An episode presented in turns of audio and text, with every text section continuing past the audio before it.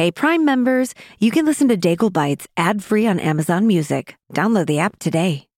Hello, hello, everyone, and welcome to the very first episode of Daigle Bites.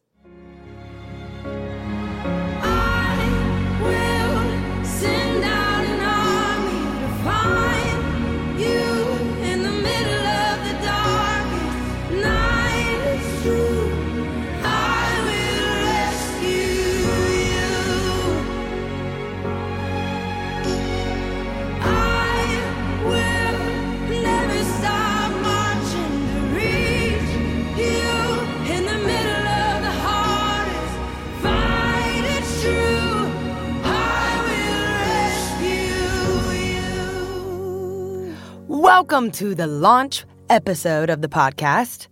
I am so delighted that you would join me today. I'm making sure that my voice is extra podcasty just so it sounds perfect for you guys. Hopefully this is good. For those who are visually stimulated like I am, I'm sitting in a box with blue styrofoam pointy things staring at me, and I have a shirt with shoulder pads and a hat on that looks like I just crawled out of the swamp. I'm so excited to be with you guys today. It's going to be awesome. I am so delighted to get to do a podcast, first of all. A lot of people have asked me to start a podcast. I don't know why everybody wants to hear what I have to say, but I enjoy it, talking at least. So I decided, all right, let's come up with a way to do this. So my manager and I got together and she said, hey, you know what? It would be really awesome if we could kind of record some of your Q&As from the VIP sessions at each show. That could be a really cool podcast. And I said, you know what? I like that idea. Less work, more play. I like this idea. So we decided to comprise your questions, turn them into a podcast so that we can interact. It's going to be awesome. If you're ready, let's go. The first theme that we're going to start our podcast with is music. I love music. Music is one of my favorite things in the world. It makes me come alive. It makes every cell in my body just jump and leap with excitement. So we decided, let's let music be the first thing we talk about. So we have a couple of questions for our very first episode. The first question comes from one of my favorite places in the world, New York City. We had a show at Radio City Music Hall. Let me tell you, my palms were sweating. But I loved that venue so much that I wanted to design a set out of that venue. It's just stunning. If you've never been there, make sure you go. It is a beautiful, beautiful place. We got to go to the top apartment where the Rockefellers once visited and lived. And that was a really special treat while we were in Radio City. So while I was there, I also got this question. How did you end up getting discovered by your record label? And here is my answer. I was in this band at LSU. It was a covers band. And they introduced me to this other band who, they were awesome. They said, hey, can you sing background vocals on our record? And I said, sure. I'd never done anything like that before. I'd never really been in the studio, had no experience. I was super green. But this record label reached out to them after hearing their record and said, hey, would you like to come up to this indie artist retreat? By the way, we have one more female spot because the girl that we were going to take up, she backed out at the last minute. So if that girl wants to come up and just pretend like she's a solo artist, that's fine. Okay, here's some context. At the time, I had no idea that this was like a record label. You go out to this indie artist retreat to get signed. I had no idea. I'm just like, oh, cool. A free trip to the mountains. I've never seen the snow. I'm from Louisiana. That sounds amazing. Let's do it. Also, we have to sing for some record labels. Sounds great. I'll probably learn something I've never known before. That was I'm a 7 on the Enneagram, if anybody knows what that is. I'm a full whim kind of girl. And so I just jumped up and went. And it's the morning of the showcase. I'm like, well, I'll just sing a cover because I have only written songs in my bedroom, like not for people to hear. And they were okay with that. So I was like, all right, great. I'll sing a cover. Well, sure enough, the morning of the showcase, the lead singer of that band that I'd sang background vocals with that went up there, he ended up getting an emergency appendectomy. Now, for context, we're like 4 hours into the Cascade Mountains outside of Seattle. We're in the middle of nowhere. So he basically got an emergency appendectomy, which is where they take your appendix out, in like a hut in the middle of the mountains. Not a hut, I'm being dramatic. But there was like, it was like a 3-room clinic. And he went for it. But while he was getting his appendix taken out, they said, hey, could you sing lead vocal on this one song? And so I said, sure, yeah, that helps both of us. That's great. Not that I was like, sure, get your appendix taken out. I'll go and sing your song. That wasn't the point. But it just so happened that I was in that space and time. And I remember closing my eyes while I was singing, and it felt like, it was a feeling I'd never really had before. Like everything, you know how when you close your eyes, like typically it's kind of black, or at least when I close my eyes, it's like black with a little bit of blue. Well, this time I closed my eyes and it was white everywhere. And I felt like, and when I finished singing the song, it felt like I didn't realize where I was. Like I opened my eyes and I was like, oh, that's right, I'm in the middle of this showcase. Like it felt crazy. And right after that, they came up and they said, hey, we'd love for you to come and write in Nashville. What would you do to be signed? And I was like, oh, I'm just going to move to Nashville. It sounds like a fun time. There's a 7. And then they were like, well, if you're that serious, then we'll sign you. So that's kind of how it all worked. But my friend and I are still friends to this day. That band and I are still friends to this day. They all have babies and they're married now, and I just have a career. So there's that. I'm kidding. But we have a lot of fun. They're still good friends. Raleigh, North Carolina, boasts of some really, really kind people, if I must say so myself. I used to go up to Raleigh and Charlotte to visit some family friends of mine, so it has a really special place in my heart. While I was there, I was asked a wonderful question. How old were you when you wrote your first song, and how did you write it? When I was 11 years old, that was the first song, and it was probably to stay awake a little longer so that I didn't have to go to bed. But honestly, I remember being in bed and getting out. My parents had tucked me in, the whole thing. And I got out and I started writing on a notebook on the floor, just laying on the floor. And I was processing all of the thoughts that were going on in my life at the time. And I just wrote a little song, and I was so excited that I wrote a song. I ran outside my room, went and got my parents, and I was like, can I please perform this for you? And they're like, what are you still doing awake? It's been hours. But I went and I stood on the fireplace ledge. We had like one of those raised fireplaces, and I sang it and performed the song for them. I don't remember what it sounds like, and I don't remember what I wrote, but I just remember that moment. My next question comes from Nashville, Tennessee. And let me tell you something about Nashville. I've lived here for about 7 years, and I love it. I really do. The people are awesome. The music is awesome. And I think it's growing kind of wild right now. Bachelorette parties. Hello, how you doing? Everybody comes up every 5 seconds. I look out my window, and there they are, dressed in all their bride-groom glory. And I've decided that Nashville might just be one of my favorite places to play as well. While we were in Nashville, we had the privilege of playing the prestigious Ryman. And let me tell you, the Ryman has incredible history. If you don't know about it, jump on Wikipedia or some sort of source to find out all the details. It's a pretty historical venue and has a lot of rich, rich heritage here. So I was honored to get to play that venue, and we didn't play it once. We actually played it twice, and I kind of pinched myself because I remember it was one of the first places that was booked on this tour, and I remember feeling like, are you sure? It was before the Look Up Child record came out, and I felt like there's no way that I'd be able to fill up the Ryman. And not only did it happen once, it happened twice, 2 nights in a row, sold out, all because of you guys being so kind and so supportive. So thank you, thank you, thank you for letting me cross off something on my bucket list that I didn't even know existed. Anyway, while I was there, I was asked the question, what advice could you share to an inspiring singer-songwriter to have confidence in their own work? Really enjoy the process. So if you're not feeling confident right now, that's not actually a bad thing, because when you do find your confidence, you'll be able to look back and see where you've grown from. And I remember the first time I was on stage, I was so nervous. I was shaking. My diaphragm was all wobbly, so my notes were coming out like this. And I was just terrified.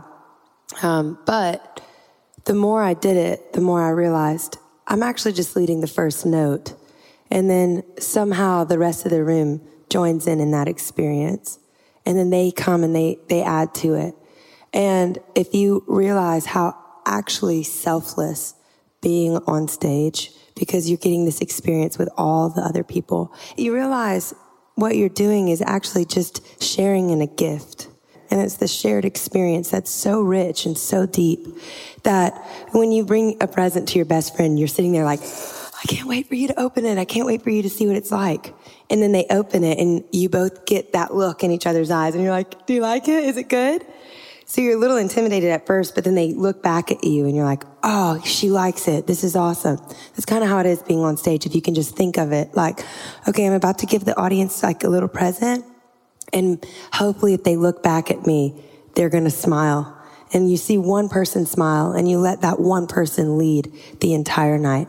It doesn't have to be the whole room. It can just be one person. If you can just touch one person, then you've done exactly what you've set out to do, you know? So my advice would be confidence will come with time. It'll happen. Enjoy the process. Enjoy the nerves. There's times where I wish I had nerves again. And then they come in, I'm like, why did I ever wish this upon myself? It's the worst. But I've been singing now 11 years or 12 years since the first time I stepped foot on stage. And it just gets different. It doesn't necessarily get easier the more you do it. It just gets different. So enjoy the process. And just think about the present. You're all sharing in this experience of a gift. Back in Raleigh, North Carolina, I was asked, what season of your life were you in when you wrote Look Up Child? And I responded with, I was doing music, totally exhausted, touring, living up to all of the striving and trying to run towards expectation instead of just sit, be still. That was not happening. And I remember it was at a place of just extreme burnout. I was so exhausted, feeling like I'm never going to escape this. I'm never going to escape the pressure. I'm never going to escape the expectation. And people just want more and more and more and more. And I'm one person and I'm just a human. And I remember in that, and I'm not saying that's you guys. I'm saying the role of what is required to be on stage. It just is so, there's so many things that you have to fulfill. So I remember thinking, this is what I loved. Why is this ruining me? Like, I love music. Why is it tearing me apart and just wearing me out? Well, I went to meet a friend. His name is Bob Goff. Have you ever heard of him?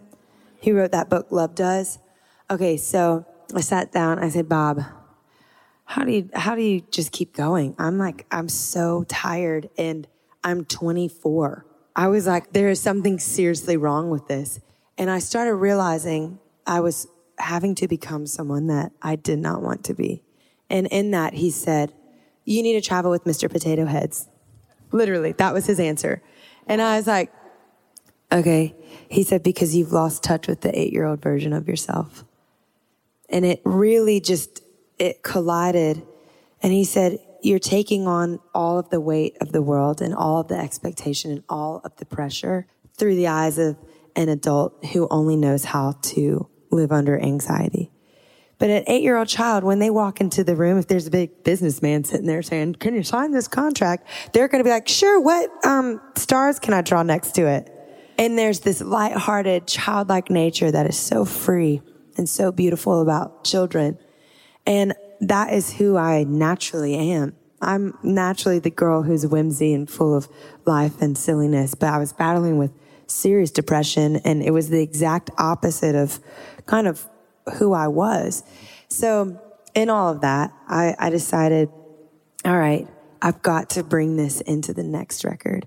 From this point forward, I remember kind of drawing a line in the sand, saying I can't become what this role could take. Or really it was, I told someone the other day, it's living up to the expectation. What is that going to take from me? And I realized I don't want to be living in a space where things are being taken from me. I want to be living in a space where I'm supplementing the requirement. And with that, I just said, all right, line in the sand. I'm not going to be that person. I'm not going to be the stressed out crazy lady who's hiding in closets because they can't see another person. That was me. I was like, and I'm such a social bug, so it was really bizarre. And so with that, I decided, all right, line in the sand. I'm going to remember who I've always been and take that person into the next phase of life and into the next season of life.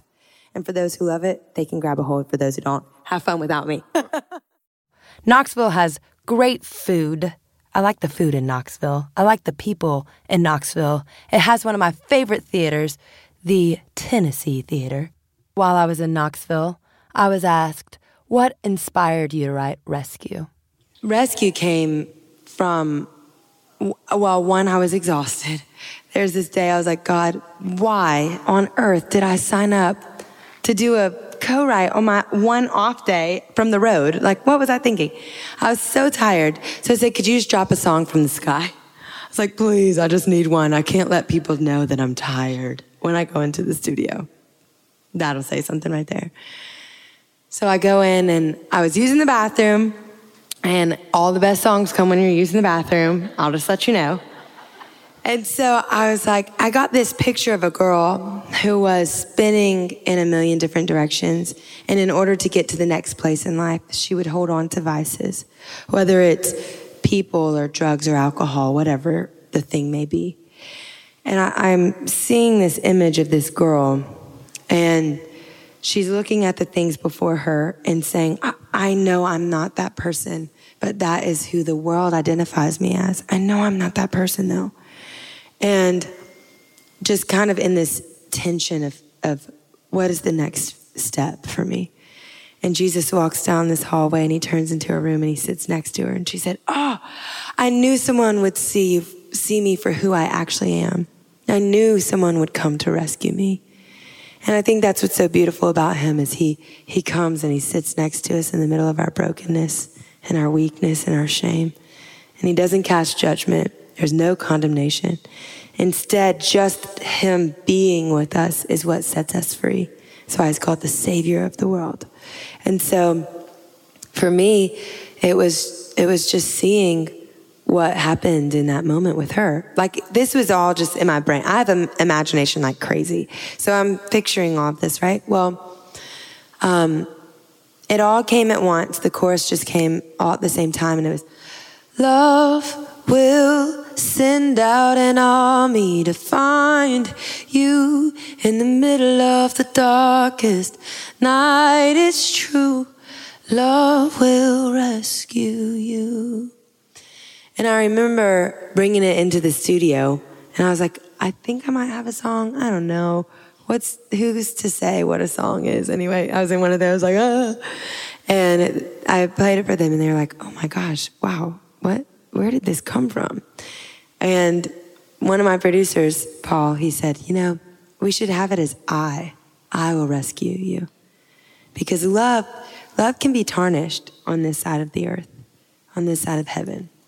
And he talked about the person whose mom walked out on them, or whose dad walked out on them, whose husband left them. How does love look when it's been taken advantage of? It's hard to see love as a rescuing factor. But if someone is singing over you, I will come for you. I will rescue you. Just as Jesus sings over us, then that would be a much more potent lyric. And so we went with that. And then the demo vocal that we recorded right then. So we wrote the song right then. And we record a demo every time we write a song.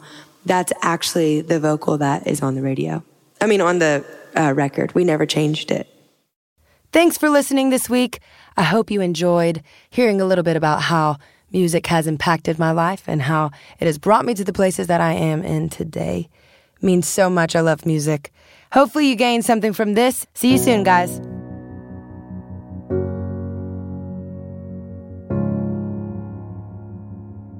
Thank you for tuning into this episode of Daigle Bites. Make sure to subscribe, tell your friends, and send me your questions to podcast at laurendaigle.com. See you next time.